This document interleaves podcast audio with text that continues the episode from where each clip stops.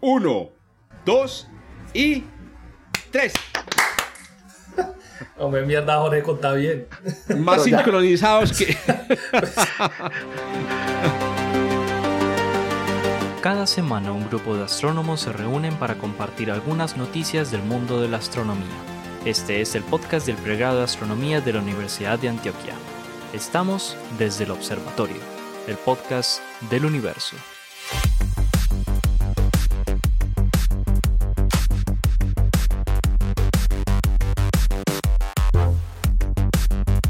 Hola a todos, bienvenidos a otro episodio de Desde el Observatorio, el podcast del universo. Este es un espacio de conversación muy informal eh, que tenemos cada semana para hablar de lo último en Guarachas, en el mundo de la astronomía, la astrofísica, la cosmología, las ciencias espaciales. Pucha, todas estas cosas, digamos, que tienen que ver con, con el universo. Como siempre, nos acompañan en este episodio el profesor Juan Carlos Muñoz, el profesor Esteban Silva, el profesor Germán Chaparro, Em, el profesor Pablo Cuartas, todos profesores del pregrado de astronomía de la Universidad de Antioquia, y quien les habla, Jorge Zuluaga. Hoy tenemos em, el placer además de tener un em, muy buen invitado, un buen amigo de la casa. me refiero a Julián Rodríguez Ferreira. Julián es ingeniero aeroespacial del el Observatorio de París es doctor en astrofísica de la Universidad de París eh, Saclay y actualmente es profesor eh, de planta en la Universidad Industrial de Santander, además el coordinador del pregrado de Ingeniería Electrónica y el director del grupo de investigación CEMOS y del semillero de cohetería WIS eh, Aeroespacial. Tiene más cartones que un tugurio, como decimos aquí en, en Colombia. en Antioquia. tendrías que explicarle al público internacional. Tiene más títulos que, la realeza. Ah, bueno, hay que explicar entonces que es, una, construcción hecha con cartones de universidad. una favela, una favela. No, no, la favela es el barrio. ah, sí, la favela es el barrio. Julián, ¿cómo estás, hermano? Jorge eh, y a toda la, audiencia que se nos une uh, el día de hoy, pues muchísimas gracias. Muy bien, eh, encantado de estar acá con, con ustedes, amigos de, de, Vieja Data, y muchísimas gracias por, por esta invitación tan especial. Hay una primera pregunta que le hacemos siempre a nuestros invitados. ¿Estás suscrito? ah, sí, sí, sí, sí. Si no lo, ¿Estás, si no lo, suscrito de una vez. si no, de una vez le, ponemos en mute. ¿Has escuchado, ¿Has escuchado el podcast, eh, Julián? Yo lo sigo, yo lo sigo. Debo estar suscrito. Sí, sí, sí. Sí, sí, sí claro. no estamos suscritos nosotros. No, no, no, pero es que el público, el público debe saber. el público debe saber justamente, justamente por eso, justamente por eso invitamos astrofísicos cada semana para ir aumentando los suscriptores. Es que eso es una condición. Tienes toda la razón. Un ah, suscriptor por semana. Hacerle divulgación entre, entre la comunidad de la WIS. Maravilloso, Julián. Bueno, vamos a comenzar, vamos a comenzar el, el episodio de hoy. Como dicen también aquí en Colombia, el burro patea por delante. Normalmente pues el, que el presentador no debería arrancar, pero voy a arrancar con una noticia que mm, está dando mucho de qué hablar en el momento en el que grabamos este podcast. Hoy es 19 de febrero, ustedes lo van a escuchar con, con una diferencia, digamos, de una semana o dos semanas. Em, y es que ayer, muchachos, seguramente pues todos, eh, pues yo diría que casi todos en el mundo, nos enteramos de que mm, aterrizó en la superficie de Marte, aterrizó, ahorita hacemos una discusión de aterrizó martizó, aterrizó en la superficie de Marte el rover Perseverance, em, que es eh, lo que yo, a mí me gusta llamar un astrobiólogo con ruedas. Em, y la noticia, digamos, podríamos contar muchas cosas, podríamos hablar sobre el aterrizaje, podríamos hablar, pero a mí lo que me parece interesante eh, para señalar hoy es, eh, o para conversar hoy, es los instrumentos que lleva el Perseverance. Hágame el favor, qué cosa tan maravillosa ese rover. Como todos seguramente saben, pues el Perseverance es básicamente em, la continuación del, eh, de, un, de una, digamos, serie de misiones que ha hecho NASA a Marte de aterrizaje que comenzó desde los Vikings en los años 70 eh, más recientemente, en los años 90, llegó eh, el, el, el, el, Sojourner, fue el primer rover, después llegaron Opportunity, ¿cierto? Em, eh, Spirit y Opportunity. hace poco, en, este, en esta década, tuvimos el Curiosity y finalmente tenemos ahora el Perseverance. Esta serie de, de misiones, pues, tienen muchos propósitos, digamos, científicos, pero todos sabemos que el más sexy de esos propósitos es la búsqueda de vida presente o pasada en el planeta, en el planeta, en, Marte, ¿correcto? Em, ahora bien, para eso ¿Qué instrumentos eh, va a llevar eh, eh, o va a poner a, digamos, a, disposición de los equipos científicos el Perseverance? Que a propósito, al día de hoy todavía no se han prendido estos instrumentos. Esto es muy importante. Todavía no se ha tomado la primera fotografía con las cámaras de alta resolución. Todavía no se han hecho las primeras, pues, digamos, medidas científicas. El, el, el rover en este momento en este momento está cargando baterías, se están haciendo, por ejemplo, se está haciendo la transferencia del software de vuelo del, eh, del, del, rover, etc. Bueno, ¿tiene paneles solares? Está, cuando dices cargando, está No, batería. Él tiene, él tiene baterías nucleares, ¿cierto? Una batería nuclear que lo alimentan, pero digamos que tiene otros sistemas de potencia porque hay, hay unos instrumentos aquí que chupan potencia la, eh, que, da, miedo. El que más chupa potencia, y si quieren comenzamos por ahí hablando de algunos de los instrumentos. Yo no voy a hacer aquí una descripción detallada, yo voy a hacer los instrumentos como que me gustaron más a mí, pero si quieren ahorita eh, Julián, que es un ingeniero aeroespacial, nos puede hablar bastante de esto. Eh, por ejemplo, el que más chupa potencia es un instrumento que llama el MOXIE, que es creo yo, el instrumento más curioso que lleva el Perseverance. El MOXIE no es un instrumento astrobiológico em, propiamente dicho, sino que tiene el propósito de probar eh, una tecnología de, eh, conversión de CO2 de la atmósfera de Marte en oxígeno molecular. Ese oxígeno molecular va a poder ser utilizado en misiones futuras em, para producir, por ejemplo, eh, una parte del del, del, combustible, de la gasolina que van a necesitar vehículos futuros, por ejemplo, para retornar eh, muestras. Em, adicionalmente, ese oxígeno puede ser utilizado para, obviamente, producir oxígeno para, para, los humanos. O sea, es un prototipo, es para ver si, si algo así se puede usar a futuro. Correcto. Sí, sí. Eh, va a producir unos gramos de oxígeno nomás en, eh, digamos, cada día o cada semana. Otra cosa muy interesante que tiene el MOXIE es que lleva por dentro Em, fragmentos de trajes espaciales y de la superficie de cascos. Y, el propósito, digamos, de, em, eh, llevar estos, estas cosas es probar cómo, se va, cómo va cambiando las propiedades de, esta, de, de estos materiales con la exposición a la radiación que es muy alta la radiación ionizante en la superficie mm, de Marte. De todos los instrumentos, el que más me gusta a mí es, y creo yo que es el, más prometedor en términos astrobiológicos, es eh, Sherlock que es un espectrómetro ultravioleta que utiliza em, espectroscopía, espectrometría Raman eh, que va a permitir identificar, utilizando fluorescencia eh, eh, ultravioleta, perdón, esparcimiento ultravioleta, va a poder identificar moléculas orgánicas, moléculas complejas en la superficie de Marte. Ese es, digamos, el primer, los, primeros ojos así sofisticados que le vamos a poner para buscar esta, este tipo de, de, de estructuras. Y otro instrumento muy poderoso que de gran valor para la astrobiología es la cámara principal, bueno, una de las cámaras que es el más, la más camcita y la supercam, que van a permitir tomar imágenes de muy alta resolución de la superficie del planeta para identificar estructuras biológicas eh, de alguna manera como fosilizadas en el tiempo eh, eh, en la superficie de Marte. Ustedes deben saber que el Perseverance aterrizó en, el, en un cráter, el cráter Jezero, que em, en realidad era el fondo de un lago.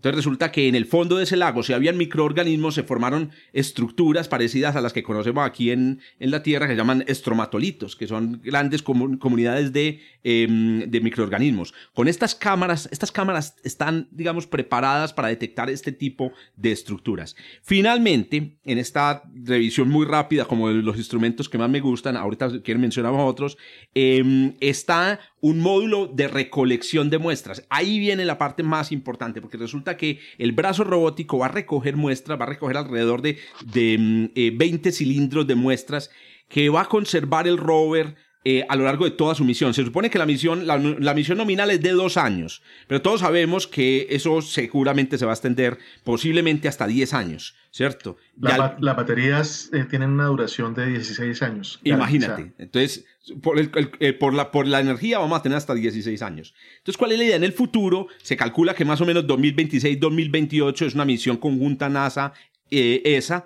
va a ir hasta Marte una misión de recuperación de esas muestras.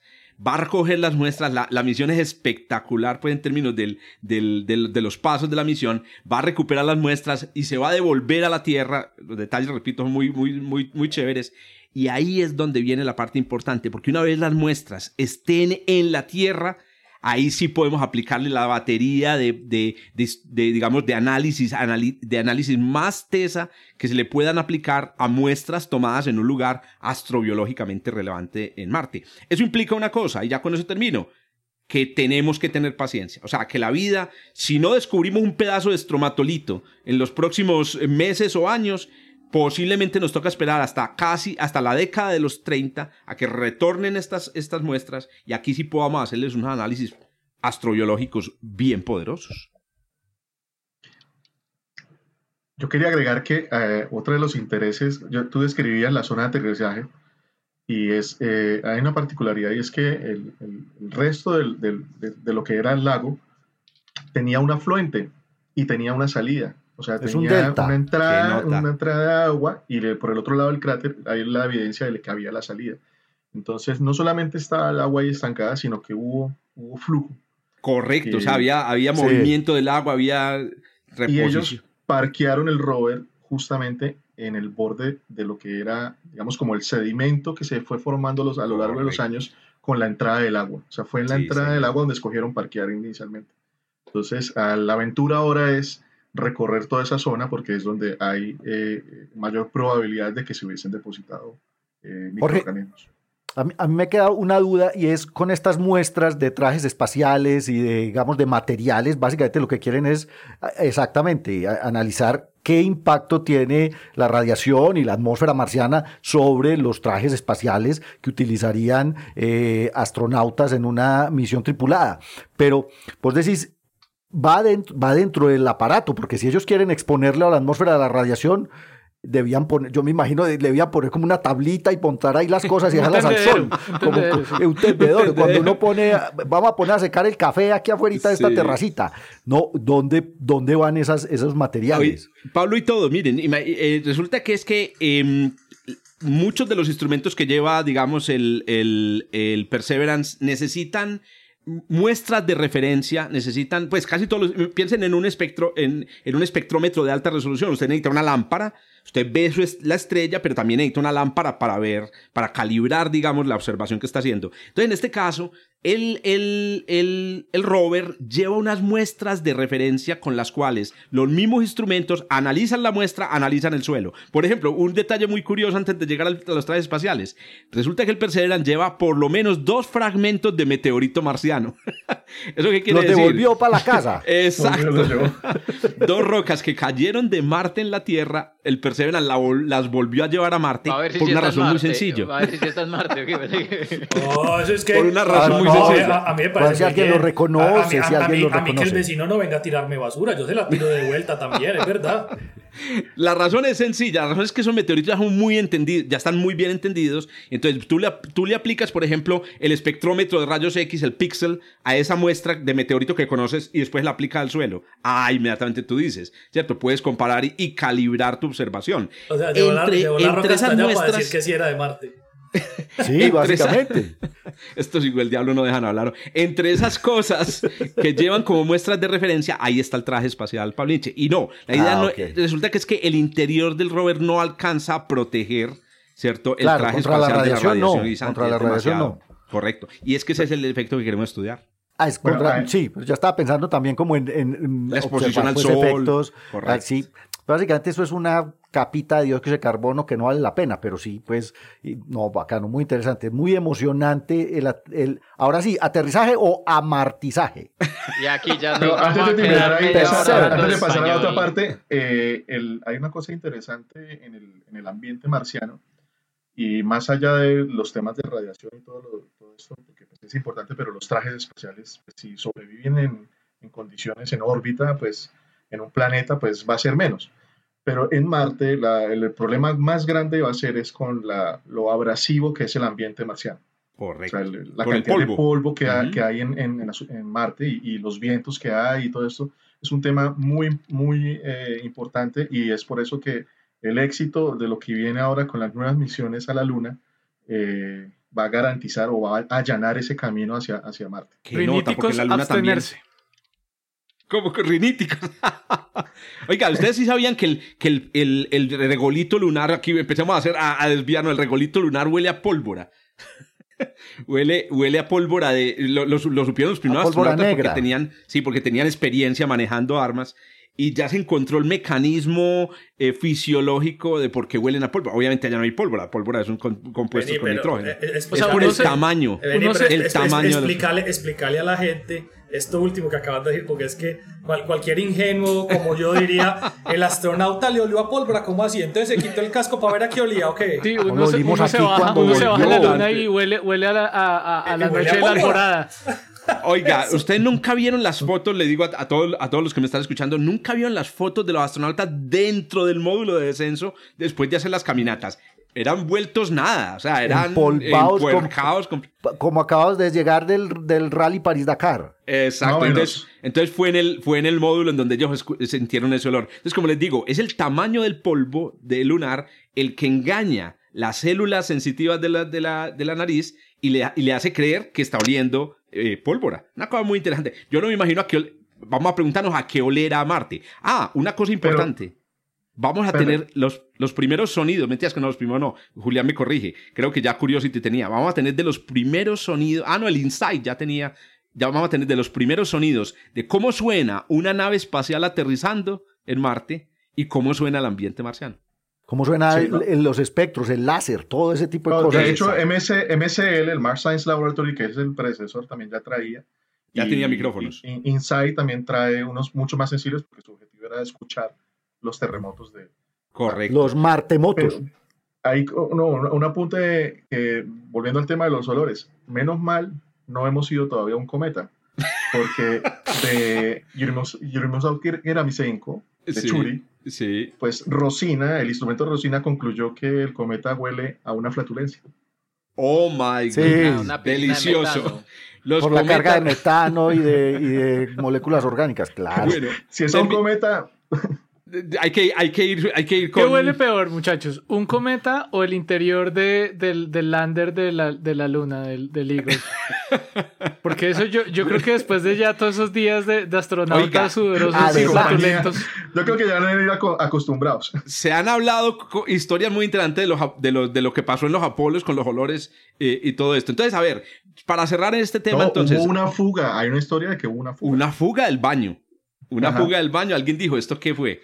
Oiga, para cerrar este tema, entonces, tenemos en, la, en, el, en Marte hoy aterrizado un rover. El rover se va a prender y va a empezar a hacer búsqueda activa de vida con imágenes, muy buenas imágenes, espectros eh, eh, o técnicas de, eh, de em, Raman en ultravioleta, rayos X, de modo que es posible, es posible que en un par de años ya tengamos por lo menos Ojo, puede ser o una buena noticia o descartado ya. Que podamos descartar y decir. ¿Descartar qué debo decir? Descartar es que podamos decir, es más fue más difícil. La cosa no fue tan fácil. No, no es tan fácil como en la Tierra que se formaban em, este tipo de estructuras biológicas.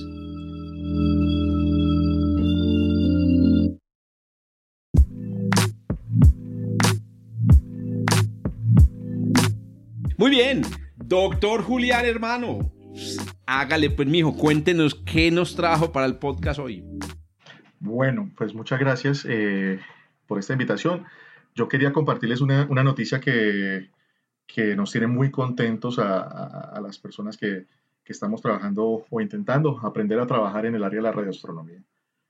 Eh, es un evento importantísimo que sucedió hace unos días eh, y era el inicio oficial del próximo gran radiotelescopio mundial.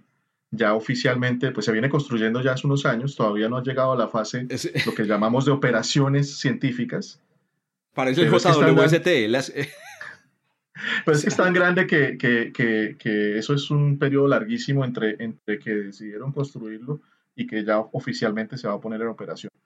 Pero estamos hablando del, del SKA, el SCA o el Square Kilometer Array.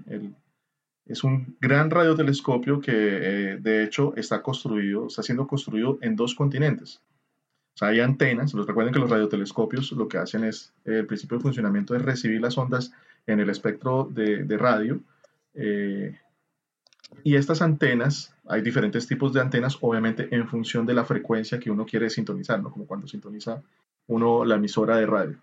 Entonces hay una, una, serie, un paquete de antenas que van a ser ubicadas, están siendo ubicadas en Sudáfrica, muy concretamente en el, en el sitio de, de, de Karoo, y otro, otro, la otra parte es en Australia, en la parte eh, occidental de, de, Australia, que es la parte que está sola. Entonces, en esa, eso es allá en Murchison. Y, y, bueno, en radio, pues imagínense ustedes estas señales, los cuerpos celestes que emiten señales de radio, esta, la potencia, la energía de estas señales es extremadamente débil, ¿no? Con el equivalente que tenemos en los telescopios en el visible o en el infrarrojo. Y, pero el problema es que nosotros, los humanos, desde hace décadas venimos desarrollando equipos que se comunican entre sí a través de esas mismas ondas de radio. Así y son millones, bullying, millones, bullying radial nosotros mismos. Exactamente, pues en estos momentos ustedes y yo nos estamos comunicando y estamos, estamos generando ese tipo de, de señales de radio. Entonces, eh, hay que ir a... Estos radiotelescopios son tan extremadamente sensibles que una, un, dato curioso, eh, ellos dicen que una vez esté en plena fase de operaciones, será tan sensible que se, sería capaz de detectar la señal de un radar de un aeropuerto ubicado en un planeta a 10 años luz de distancia de nosotros. o sea,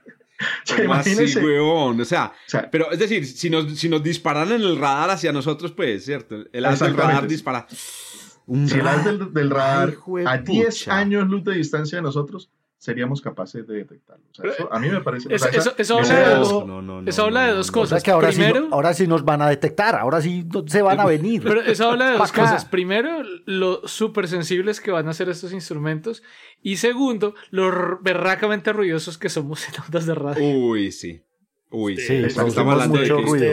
o sea, como dice Pablo, si, si, si, uno, si los extraterrestres tienen ska, ya nos detectaron a joyeron a Betty la Fea, todo, muchachos. No, negro, negro, estoy seguro, eh, Juanca, estoy seguro que si tienen ska están allá, vea. Eh, para los que nos están escuchando en Spotify, Esteban está bailando ska. no, sabemos, no nos consta si eso es lo que está bailando. Estamos en radio. Se está agitando, claramente. Después le preguntamos qué está escuchando. Hay una agitación térmica producto de su movimiento. Estoy seguro que Julián, están pena. allá, ponen buena música. qué pena bombardearte la noticia, continúa. No, no, no, no, no. Pero, bueno, y entonces uno dice, bueno, pero esta gente, ¿cómo logra esa vaina? Porque si no necesitaremos una antena, pero de un tamaño descomunal. Y eh, esto lo que hace es uso de una técnica eh, que se aplica tanto, los, los astrónomos la hacemos tanto para el visible, infrarrojo, como para las ondas de radio, y es la interferometría, la, la radiointerferometría o interferometría en radio. Es decir, tomar varias antenas de tamaños inferiores y unir la señal, mezclar la señal que, que recibe cada una de estas antenas y en, a través de, dispositivos electrónicos poder mezclar esa señal y tener el equivalente de una sola antena que tuviese un diámetro, si fuese un disco, del tamaño de separación de todas las antenas, que, el máxima separación que tienes de todas las demás antenas. Entonces, si tienes dos antenas separadas de un kilómetro, podría ser el equivalente de una antena de un kilómetro de radio. Bueno, la, cosa es un poco más compleja porque después hay que muestrear, saber muestrear el, el, plan focal, pero en términos de base es eso. Y pues este, este radiotelescopio en el lado de Sudáfrica eh, va, a estar, va a estar enfocado hacia lo que se conocen como las frecuencias medias. Son frecuencias que van por ahí de los 350 MHz hasta más o menos 15.3 GHz. Tremendo. Y el lado, el lado australiano está eh, está dedicado a lo que llamamos las bajas frecuencias. Que bajas frecuencias para un radioastrónomo no son tan bajas porque son oscilaciones de los 50 MHz a los 350 MHz. Para los, para los ñoños, esa banda de frecuencias es el FM, eh, el AM, tiene inclusive bandas de televisión. O sea, que por, eso, por eso es que está allá en Australia. Eh, en el desierto allá australiano donde el hecho es que no, allá solamente estaba el, Cocodrilo Dundee y El Cazador de Cocodrilos. Oíste, Julián, pero eh, para los ñoños también que nos escuchan, aquí nos escuchan seguramente dos o tres eh, estudiantes de astronomía, dos o tres astrónomos profesionales. ¿Cuál es la resolución angular eh, que puede lograr una cierta configuración, digamos una configuración bien óptima de estas antenas? Depende, la, la, resolución, bueno, en radio obviamente va a depender de en qué banda frecuencia, estés observando pero estamos hablando que en las más bajas frecuencias, eh, a 110 MHz, en, alrededor de los 110 MHz, se van a llegar a resoluciones de 11 segundos de arco. Correcto. Y hacia arriba, en las altas frecuencias, llegas hasta 0.04 segundos de arco en resolución. Correcto, que es muy bueno, pues es una, es una cosa muy decente en radioastronomía. Sí, exactamente. Y los, los niveles de, de, de luego de de ancho de banda, o sea, hay, otras, hay otros parámetros más que complementan, o sea, pero esto, esto va, va es, básicamente, vamos a tener un montón de información. 197 eh, discos, antenas de tipo disco en el lado sudafricano, cada antena de 15 metros de diámetro. A la fecha ya llevan construidas unas 60, 64 antenas de estas. ¿De qué diámetro son las de Alma? De 12. 12. Ah, bueno, muy bien. También son bastantes, porque las de Alma son cuántas, como 50 Son 72 antenas, Exacto. Exactamente. Entonces, son bastantes. 197. esto, esto, va, a estar en, una, en, un par de kilómetros, eso va a estar regado ahí en, en, una superficie bastante, bastante más grande, o sea, porque el, el, baseline, el baseline, o sea, la separación entre ese grupo de antenas, eh, es de un par de kilómetros. 150 kilómetros en el lado de Sudáfrica, y 65 kilómetros eh, en el lado de, de Australia. Australia, wow. 131 mil antenas en bajas frecuencias. Claro, que son, que, son que, antenas, tendederos, tendederos. Sí, que son estas que parecen tendederos de ropa, parece, parecen como si fueran sombrillas de playa que le hubieran quitado la, la, parte de protector. Entonces, 131 mil antenas de estas ubicadas allá en, en, ahora, ahora sí vamos a fotografiar a GNs a diestra y siniestra. Para, para mí el asunto es, es, es cómo lidiar de manera precisa con la interferencia, en particular con, con, con esa superposición que tienen con FM y es que por más que estén pues en, por más que estén en el, en el desierto, la mitad de la nada, eh, pues el background desafortunadamente pues no debe ser nulo. En efecto, satélites, estaciones de radio. Tú lo, pues, tú lo vas a detectar seguro que sí. Entonces, eh, y, y, eso es el, el, el reto me parece. El estudio de interferencias en radiofrecuencia, el RFI en inglés, de las siglas en inglés.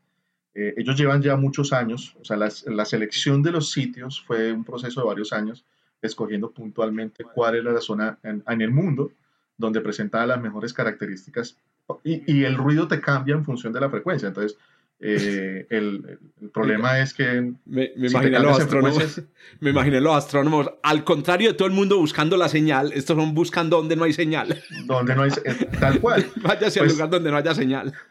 Eso, eh, el equivalente, pues es un estudio que, que, por ejemplo, nosotros desde la UIS eh, hicimos el, finalizamos el año pasado, eh, donde empezamos a buscar unos sitios que precisamente parte de un estudio previo del profesor Germán Chaparro, Germán nos, nos indicó en una base de datos de, de, estudios previos de él dónde podrían ser los mejores sitios en Colombia para ubicar radiotelescopios. y pues en la UIS desarrollamos un sistema para precisamente caracterizar estos sitios y en lo que fue en el 2019, pues nos la pasamos, eh, no en todo Colombia, porque obviamente una campaña de este sitio, de estas cosas, es, es, bien compleja, pero fuimos a, a, tres sitios particulares en el país y empezamos a, a, entender cómo, cómo es este nivel de ruido eh, en, en, el caso de Colombia, para que el día que queramos construir un radiotelescopio en Colombia, ya sepamos con certeza o por lo menos sepamos con mayor claridad en qué lugares podríamos eh, establecer un radiotelescopio de estos tipos. Bueno, ¿y cuándo la primera luz pues de? El año entrante. O sea, el año entrante, o sea, el año entrante empiezan las operaciones científicas. El ciclo de operaciones científicas. Luego ya, eh, como, como, como, ven, pues eh, esto es un montón de antenas y un montón de infraestructura, ¿no? Porque es que detrás de las antenas, nada más imagínense el cableado que hay que tener para unir estas antenas. Pues todo el tema de redes y comunicaciones es una cosa brutal. Eh, estamos hablando que, que el, el SCA de, de, de bajas frecuencias va a generar 7 terabytes por segundo no, friegue. Y el de media frecuencia va a generar 8.8 terabytes. Yo aquí estaba haciendo mala cara precisamente pensando en eso. Me, hizo recordar hace, cuando éramos jóvenes, hace muchos años que, que estuve en, en, unos cursos precisamente de tratamiento de datos de radio. Eso era la cosa. Ahorita pues con casa y todas las herramientas que se desarrollaron pues para, para, para Lofar, para, mm, para Alma y pues también para SKA eh, seguramente eso se hace más fácil, pero es que el, tratamiento de los datos de radio es una, es una tortura. Es increíble. Es, horrible. Y no solo el tratamiento, sino el tamaño de los datos, pues el montón de paciencia. Si usted ahorita se desespera esperando que le abra Excel, trabajar con esos datos de, de SkyA va a ser una cosa impresionantemente retadora desde el punto de vista computacional para lidiar con los datos, para hacer el trabajo y, y, y, y pues, para hacerlo bien hecho, pues. Pasémonos todos para radio, pasémonos todos para radioastronomía. Para quienes nos estén escuchando en el 2035, el año entrante, como dice Julián, es el 2022, porque pues como esto seguramente este podcast va a, a estar ahí quedar para siempre quedar para siempre en la red.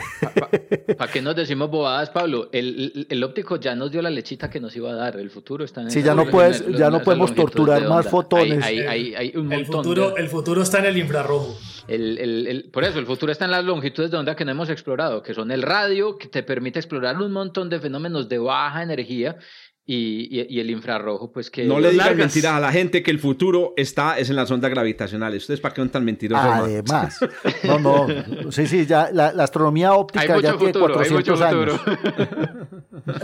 por, lo menos futuro hay, aunque nos merecemos un meteorito de ya rato, pues, pero, pero futuro hay. Esteban, no.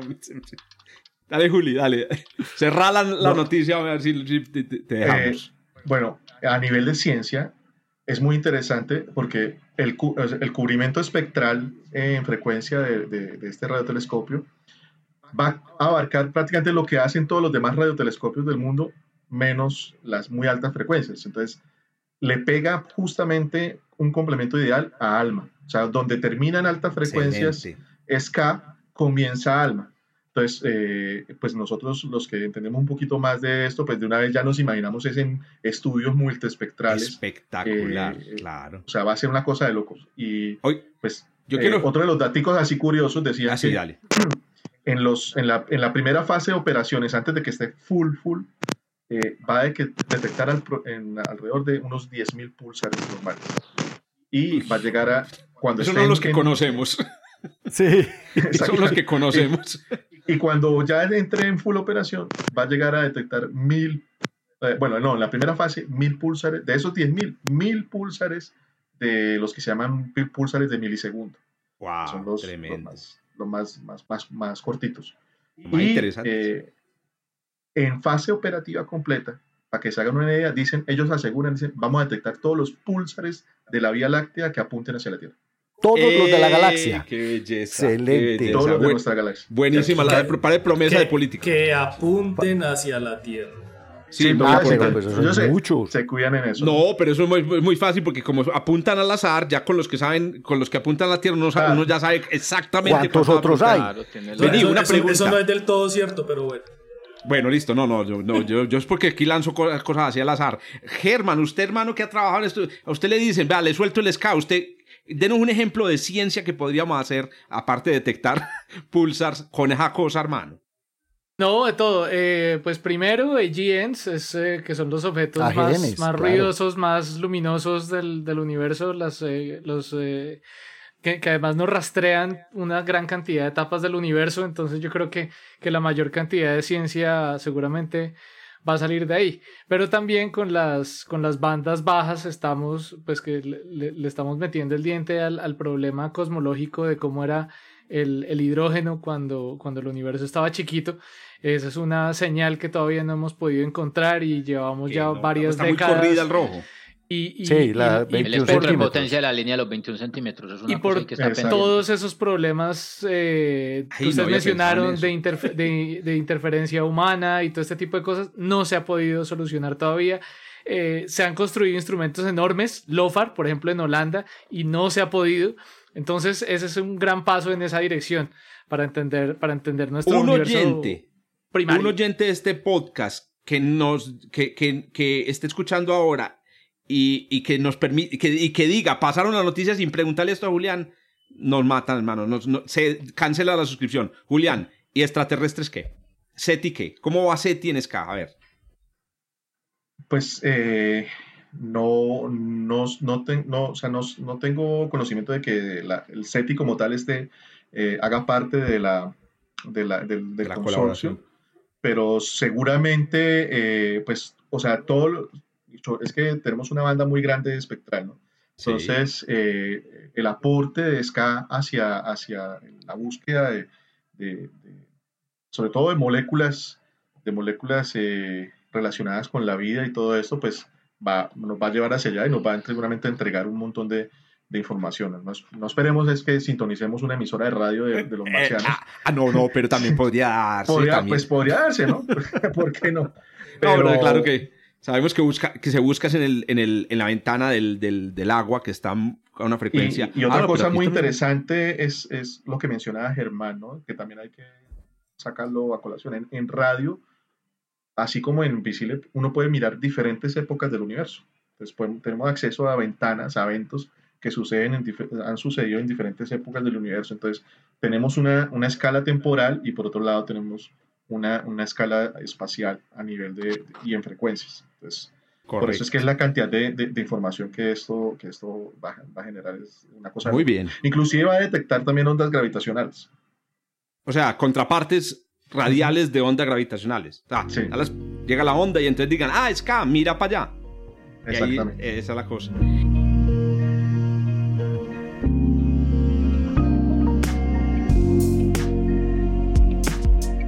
Muy bien, hermano. Paulinche, hermano, desembuche que lo veo con ganas como de dar la noticia para irse por su por su almuerzo. almorzar, es que grabar a esta hora es muy duro, hombre. Para, todos los del, 20, del 2035 estamos grabando ahora almuerzo por culpa A la hora del almuerzo. Exacto. Y, y, les traigo, y les traigo una comida vieja de la que ya hemos probado mucho. Todos sabemos que los eh, dinosaurios se extinguieron por un impacto de un objeto en Yucatán. Los dinosaurios no aviares. No, exacto, no las aves. Todavía tenemos las gallinas, nos quedamos con las gallinas. Con las gallinas. Son, nos quedamos con usted los, tiene que respetar. Los deliciosos. oiga, usted, yo le digo a mis estudiantes, cada que usted ve una gallina, recuerde que sus ancestros eran tiranosaurios. Y entonces hay que ver con respeto a las gallinas. Los, los, dinosaurios se extinguieron por un impacto en Yucatán hace 65 millones de años. Y aunque nosotros nos parezca que eso ya es cuento viejo, todavía estamos tratando de entender qué fue lo que impactó y de dónde venía. O sea, sí, tuvo que haber un impacto de un asteroide o un cometa, pero no, no se sabe con precisión todavía qué fue ni de dónde. Durante mucho tiempo se pensó que probablemente el impactor era un asteroide proveniente del cinturón principal. ¿Cómo llegan aquí asteroides del cinturón principal que queda, recordemos, entre Marte y Júpiter? Porque dentro del cinturón se dan muchos impactos entre asteroides. Y entonces un gran asteroide se parte en muchos pedazos y muchos de esos fragmentos, después de un impacto, después, digamos, de estar recorriendo el medio interplanetario durante millones de años, termina impactando la Tierra. De hecho, se habían hecho cálculos y se, y se había propuesto una familia de asteroides que se llama la familia Batipstina. En el cinturón principal hay un montón de familias, como las familias mafiosas. Eso es muy curioso. La familia Batipstina, que... Los Corleones. los, Corleones. Los Corleones del, del, cinturón de asteroides. El cinturón principal. se había creído que posiblemente que el que impactó en Yucatán hace 65 millones de años pertenecía a esta familia que se formó hace unos 60 millones de años, unos 160 millones de años, perdón, y que tiene unos 2.500 miembros asociados, pues digamos, a esta familia de asteroides. Pero en los últimos años se descartó esta idea por dos razones fundamentales. Una, que Jorge conoce bien porque le ha metido el diente a esto y le hemos, lo hemos estudiado un poco, son las tasas de impacto. Resulta que aquí en la Tierra los que se dedican a estudiar impactos con asteroides, pues hacen cálculos estadísticos de cuántos asteroides golpean a la Tierra cada cierto tiempo. Pero vení, los, que, los que se dedican a eso son Jorge y Bruce Willis, ¿y quién más? No, Pablo también, yo a veces le meto el diente. Eh, es un tema muy sexy, sexapiloso. Sí, es muy bacano, porque es, estadístico y, además tenemos que saber cuándo es que va a llegar el asteroide que está repleto de, de platino y de oro y de todas estas cosas. Pero resulta que la primera razón entonces para descartar a la familia Batipstina es que normalmente y, para descartar, de hecho, que el impactor viniera del cinturón principal, es que normalmente un impacto de un objeto de unos 10 kilómetros, que es lo que se calcula tenía el objeto de Yucatán, muy, muy pocas veces proviene del cinturón principal. O sea, la, la, tasa de impacto es que una cosa de esa sucede más o menos cada 350, 400 millones de años. Entonces, no cuadra, digamos, la tasa de impactos con un objeto del cinturón principal. Y la segunda es la composición.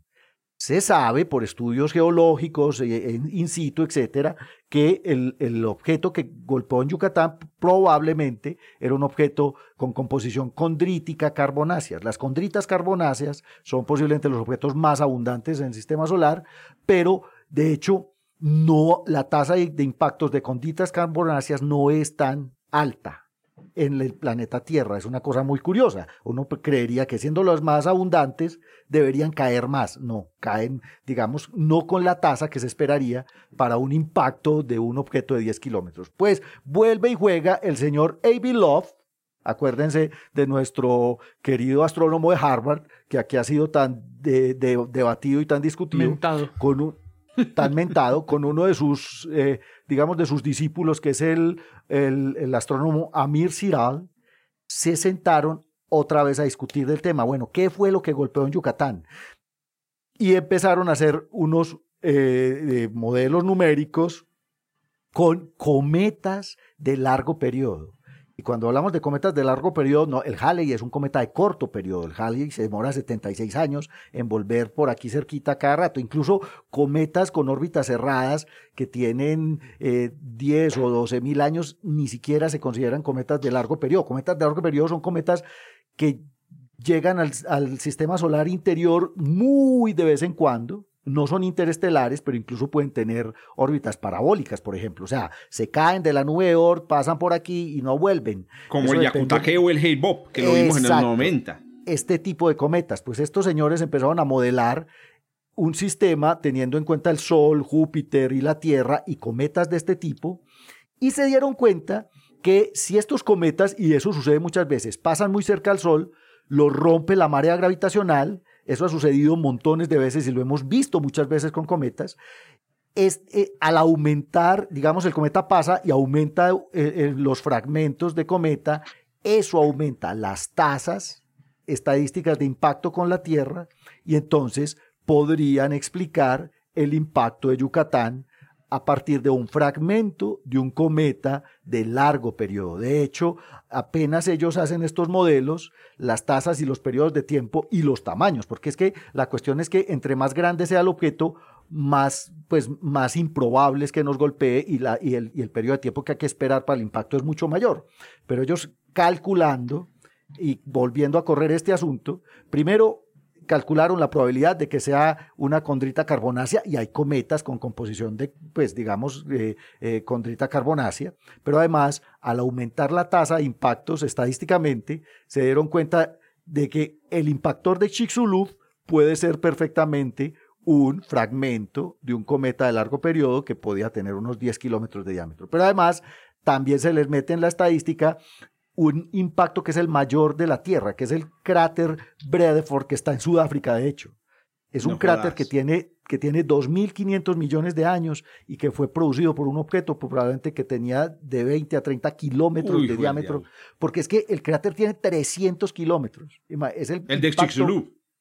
El de Chicxulub tiene 180 kilómetros. Ah, ya, correcto. Este otro es el que tiene este, El de Bredeford, que es de 2.500 millones de años atrás, tiene 300. Y también se mejora la estadística con los pequeñitos. El último gran impacto que se tiene, digamos, eh, eh, en la Tierra sucedió hace menos de un millón de años y sucedió en Kazajstán. Allá hay un cráter de 14 kilómetros que se conoce como Shamashin. Y este cráter de Shamashin también entre la estadística que hicieron estos señores en Harvard, pues caben impactos cada millón de años que pueden producir cráteres del orden del Shamashin. Entonces, cuadraron, de alguna manera les cuadró la estadística, otra vez como aquí va Jorge como abogado del diablo a decir no crean los modelos, pero a esta gente le cuadró. Esto no es un paper, es en realidad un science report de Nature pues, no me diga que dijeron que era una nave espacial que se había estrellado. no, no, no. Es una nave no, se, no se descarta. Oiga, pero lo, interesante, lo interesante es que después de tanto tiempo sigamos, discutiendo, Y, buscándole origen al objeto que golpeó Chicxulub, porque además es importante en qué sentido, y Jorge lo ha hecho en, en sus papers y en sus, y en sus modelos, en el sentido de saber realmente cuál es la probabilidad de que un objeto de esto nos golpee que tenemos que estar pendientes de cuándo viene el próximo Chicxulub.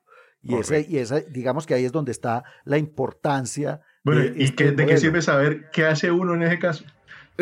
ahí, es donde se, va para el otro lado. Hacer una fiesta, hacer una fiesta del, del, último día. No, se cambia de religión. ¿Sabes qué genealogía se me ocurrió? Imagínate que vos te vas para un bosque aquí, vamos a hablar de Medellín, nuestra ciudad, te vas para el Parque Arbí y llegas con un mordisco a la casa. Y vos decís, ¿qué me mordió? ¿Cierto? Entonces, lo que ellos están diciendo es, con toda seguridad, no lo mordió un cocodrilo. ¿Por qué? Porque es muy improbable que un cocodrilo una lo gata, Lo mordió fue una gata. Vaya, eso, vaya hacia Armilla que no mordisco para que vea cómo no le dejan entrar a esa casa, hermano. Ustedes saben, pero ¿cuál es el problema? porque en la ciencia no caben las anécdotas. Ya lo hemos hablado varias veces. Muy, muy Sobre todo las personales. No, pero, Sobre todo las personales, sí. Pero piensen en esto, si usted llega a la casa con un mordisco y dice, a mí me mordió eh, eh, un, cocodrilo, que en este caso sería en la analogía un asteroide del cinturón principal, entonces todos le dirían, es imposible, la probabilidad de que lo muerde un cocodrilo es muy baja. Pensemos en qué es lo, que más, lo más probable. Lo más probable es que lo mordió un, tigrillo o lo mordió un... sí, que, que aquí que, pasan por aquí por Antioquia. Pero ¿qué pasa? ¿A dónde voy yo? ¿A dónde voy yo? A que usar solo la probabilidad como argumento para decir que ese es el objeto, me parece. A usted sí lo pudo haber mordido un cocodrilo. Alguien llevó un cocodrilo a una finca aquí en el oriente antioqueño. cocodrilo un narcotraficante se llevó un día unos hipopótamos y por eso si usted en Colombia lo termina mordiendo un, un, hipopótamo. Si usted Entonces, decir que fue un cometa porque es más probable, me parece muy un poco débil, pero espectacular que esto se siga discutiendo. No, sí, además, pues, una cosa el otro día, además, el otro día yo leía que, ahora también había una teoría de que estaban diciendo que no era un impacto directo, sino era un volcán. Un megavolcán. Un megavolcán. pero, pero el cráter, de, el, cráter de Yucatán es un cráter de impacto, pues, eso sí es, es eso ya está, eso ya está demostrado. Lo que no sabemos es qué nos golpeó ni de dónde venía. Pero Jorge, justamente. Eh, Cocodrilo planetario. A, yo, a, mí lo que me, a, mí lo que me sorprende un poco también de este modelo de Amir y de Avi, eh, Love, que otra vez es el protagonista de este podcast, es, pues, es que eso ya, eh, yo, yo no entiendo qué es de, pronto lo nuevo. Lo nuevo es que pusieron cometas de largo periodo y les cuadró, y les cuadró. Obviamente después de correr el bendito código no sé cuántos millones de veces, dos o tres les cuadraron. Eh, si eso ya se ha hecho, Jorge, ¿por qué es tan difícil? Exactamente, ¿por qué es tan difícil calcular esa probabilidad de que alguien se haya llevado el cocodrilo para la finca o de que haya hipopótamo en el Magdalena en Colombia. Hay, hipopótamos en el, río Magdalena. Eso es poco probable, pero eh, ¿por, No, yo, ¿sabes qué pasa, Pablo? Mi, mi, impresión, digamos, desde el punto de vista profesional es, primero, esas frecuencias se conocen. Eh, es unir los puntos. Es decir, eh, vamos a utilizar este argumento como un punto de partida. Y el otro, el otro punto importante de este paper es el argumento de la fragmentación por marea. Porque de todas maneras el cometa directamente no te va a pegar, la frecuencia de impactos directos de cometas es muy, muy bajita. Pequeñísima, es de miles meten este mecanismo, exacto, meten este mecanismo y ahí es donde ellos eh, ganan un, un, letter en Nature, es un, un letter de Nature. Pues que, que también conocemos también los periodos de los cometas de largo periodo. Eh, acuérdense que la vez pasada estábamos hablando precisamente que por detecciones de nuevos eh, mm. eh, objetos transneptunianos, se estaban cambiando algunas ideas de nuestro sistema solar. Entonces, pues lo que pasa es que tampoco tenemos tan bien muestreada la, la población de, de, este tipo de objetos. Correcto. Pero bueno, entonces ahí se abre la posibilidad, muchachos. Un cometa. ¿Ustedes imaginan la belleza imaginémonos que, es, que tienes razón, la belleza de ese cometa en el cielo, hermano, viniendo el fragmento. Ya, y, ya, ya, cola. ya, ya lo puedes ah, ver. La película, el último día. No, el último, el último día o el fin del mundo que la obra está en Netflix. bueno, justamente si vamos a de, de, de, todas esas la mejor, la, de todas esas la mejor es melancolía, porque es la única en la que todo el hijo de puta mundo muere. Sí, es, es la única ahí sí se mueren todos. Ahí sí. Bueno, no, tío, vamos a tener que escoger entre... Me la, me, la, me la dejan quietica la protagonista. Tío, vamos a escoger entre asteroide y cometa. Yo voto por el cometa. No voto por el asteroide. Muy bien, vamos. Yo voy por Kirsten. vamos a hacer una encuesta en internet para ver quién gana.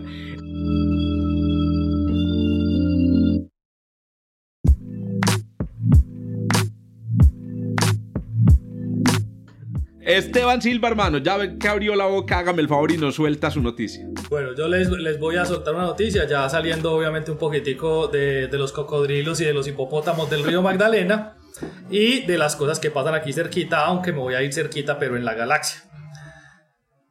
Todos hemos escuchado hablar de los agujeros negros, pero las teorías de agujeros negros masivos eh, o de, de masas intermedias sigue siendo como algo que todavía tiene que desarrollarse particularmente los de masas intermedias, porque no hay todavía, primero, una muestra lo suficientemente grande de ellos como para poder eh, entender su formación, y segundo, porque parece ser que son como pasos intermedios entre las evoluciones de ellos mismos, que, es bastante interesante ya de por sí. Agujero negro, ya ella, las palabras llaman directamente la atención porque todos queremos saber que, que la quinta fuerza de Interestelar no es la fuerza, eso es mentira. El amor. eso, el amor, perdón. La quinta fuerza es el amor. No, eso es mentira. Pero eh, unos eh, investigadores en París lo que hicieron fue sentarse a buscar estos eh, agujeros negros de masas intermedias y para ello buscaron en sitios donde se esperaría se van a encontrar fácilmente. Esos sitios se llaman cúmulos globulares.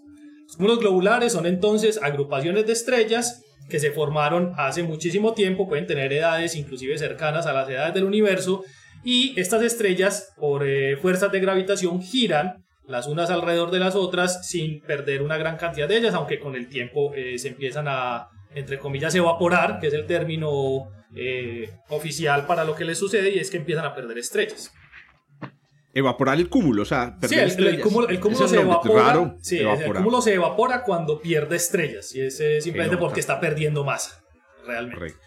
La cuestión es que parte de esa evaporación está relacionada con otro proceso interno en la dinámica que tiene que ver con algo que podemos ligar con las primeras noticias y son esas asistencias gravitacionales que se le dan a las naves en el sistema solar para llevarlas sin utilizar combustible, ningún tipo de propulsión hacia otros eh, objetos, no necesariamente a los planetas, pues. esa interacción, que es una interacción gravitacional entre los dos objetos, hace que uno de los dos gane eh, velocidad, mientras que uno gana, el otro pierde.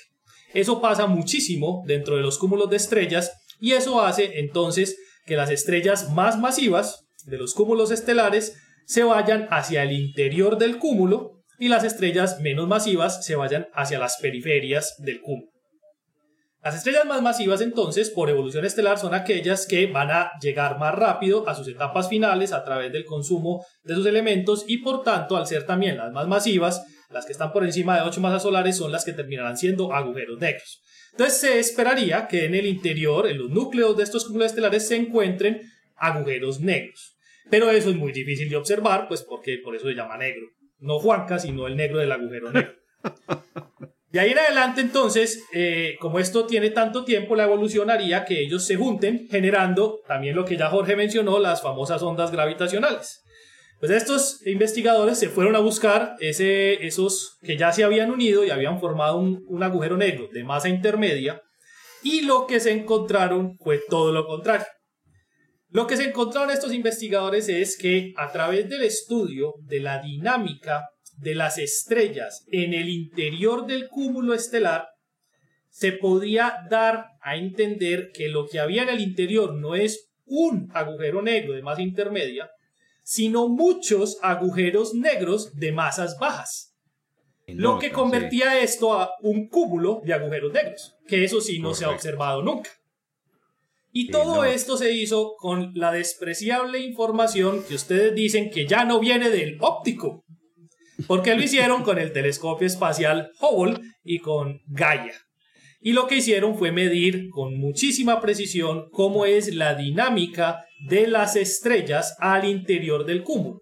Y esa misma dinámica dio la información que la, la mayor cantidad de objetos que hay ahí deberían ser agujeros negros, porque ojo, estamos hablando que entre el punto 8 y el 2% de la masa de todo el cúmulo es la que está generando esa dinámica extraña al interior del cúmulo. Y todo eso relacionado solamente ¿El cuánto, el cuánto, el cuánto, el punto El 2%. Ah.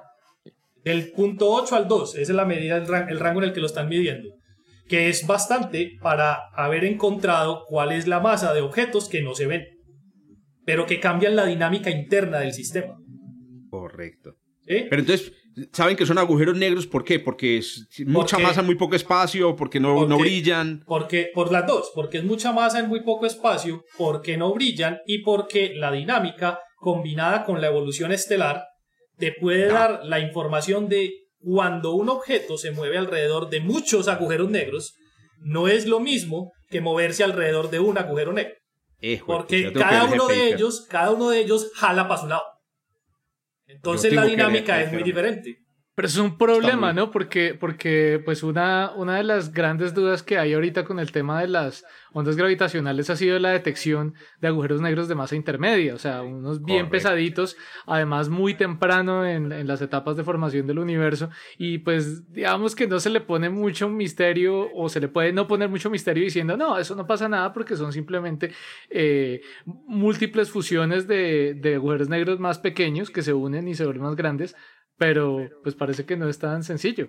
Exacto. Y lo interesante de eso es precisamente eso que acaban de mencionar. Y es que llaman la atención para que la gente que está en observatorios tipo LIGO miren en esos lugares porque es ahí donde al tener muchos, la probabilidad de una unión entre ellos genere ondas gravitacionales pero claro, como son pequeños, de eh, bueno, claro que aquí estamos hablando de agujeros negros, tú dijiste, las estrellas migran, masivas migran al interior, estrellas de más de 20 masas solares forman agujeros negros pequeñitos. pero, son, son eh, serían colisiones de baja masa. Eso, y esas son difíciles.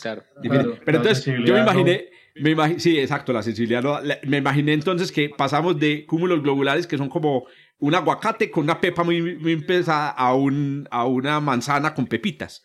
Entonces lo que tiene es un montón de semillitas en el interior y no una gran pepota de agujero negro de mil masas solar y cosas así.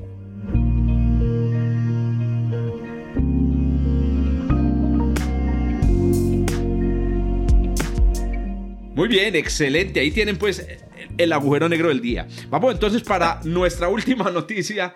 Nos la da entonces nuestro apreciado Germán Chaparro. Cuente pues a ver. Bueno, yo les despacho con eh, una noticia que es un poco, pues no tragarme mis palabras, pero sí un poco como, como, como echar, de eh, eh, echar, de para atrás unas cosas que, que, he dicho la, en veces pasadas, como, como diría la, la gran Carolina Sanín, el derecho a contradecirse, pero no, no como ella lo piensa, sino el derecho a que uno aprende cosas nuevas, entonces uno cambia de opinión, no contradecirse por, por, por callarle la jeta a la gente, no, porque aprendí una cosa interesante salió un artículo eh, llamado Una estrella que gira al revés, de sus planetas, em, en donde se encuentra un sistema triple llamado K2290, donde hay una estrella un poquito más masiva que el Sol y alrededor de ella hay dos estrellas un poco más pequeñas, eh, unas enanas rojas. Una de ellas está a una distancia de 103 unidades astronómicas, o sea, no, no exageradamente lejos. Em, y alrededor de la estrella principal se encontraron dos planetas ya hace un par de años eh, un subneptuno y un Júpiter caliente, es decir, planetas gorditos eh, con periodos relativamente eh, cortos, o sea, del orden de menos de tres meses, digamos, alrededor de su estrella principal. Y lo interesante es que recientemente utilizaron unos instrumentos espectroscópicos de altísima resolución para eh, mirar cómo es la rotación de esa estrella y se dan cuenta que la estrella está rotando en una dirección completamente diferente a la de sus planetas. Recordemos oh que aquí en nuestro sistema solar, lo que, lo que digamos, la, primera hipótesis o de las primeras hipótesis sobre cómo se formó el sistema solar de Kant, Laplace, Leeuwenberg, toda esta gente que decía, no, el, digamos, el, todos los planetas giran la misma dirección y el, plan, y el Sol gira también en la misma dirección. Entonces, eso indica un origen común para todo. En este caso es todo lo contrario. la, estrella está girando a una inclinación de 120 grados respecto a los dos planetas que tiene. Y entonces es la primera evidencia de que posiblemente cuando se formó este sistema, cuando estaba muy joven, hubo un efecto de torque entre una de estas estrellas, la, la, compañera, la de que está a 113 unidades astronómicas, y el disco de material alrededor de la estrella original. O sea, la estrella original tenía su disco, tenía su momento de giro, su momento de impulso de giro, y ese momento de impulso de giro del material que sobró fue torqueado, perdón por este verbo tan horrible. pues si está amortizado. Si está amortizado. Te va, a caer Juan Diego Soler. si nos aguantamos el amortizado, nos aguantamos el, torqueado. el torqueado. Experimentó un torque por, este, por esta estrella. Entonces, este es uno de estos sistemas que para mí, yo, yo, yo pensaría, algo así es muy, o como les decía la vez pasada, muy extraño, que es el, el problema de, de cuatro cuerpos, ¿no? De cinco cuerpos, de hecho, cómo va a haber estabilidad ahí. Y de hecho, pues sí, efectivamente hay unos efectos gravitacionales bien importantes, pero pues e, este tipo de sistemas parece que, que son normales. Entonces, pues es la primera evidencia de que algo así puede haber pasado en la etapa de formación de los sistemas planetarios. Entonces no será raro que encontremos normal, este tipo de cosas. No, normal no me parece que, que, pueda pasar. Pero entonces explícame un momentico, qué pena ahí te meto la cuchara porque es que yo me perdí. Entonces lo que vos estás viendo es que la estrella vecina cogió el disco y lo puso a rotar al otro, para el otro lado. Sí. Sí, la, el, el, raro no es, la rara no es la estrella. No, la estrella. el raro son los planetas. Yo, realmente, no, ese cuento es muy difícil. Más fácil le creería una cosa como lo siguiente. Más fácil creería que, esa, que la estrella, más, el más de hecho, inclusive está más fácil y más probable, una colisión entre dos estrellas Oh una colisión tangencial y la expulsión del material alrededor y toda la cosa le da origen a la formación. Cuando están en la, cuando están en la época temprana porque es que tener un disco rotando en una dirección y que porque otra estrella pasa al lado del disco dice no yo más bien me voy no para lo, otro lo que pasa es que lo que pasa es que sí hay evidencia sí hay evidencia de, de discos torqueados perdón alrededor de otras estrellas, solo que no se había encontrado la razón de por qué había ese torque. Esta es la primera vez donde eh, la trayectoria de la, de la otra estrella está de acuerdo con la inclinación del sistema planetario formado.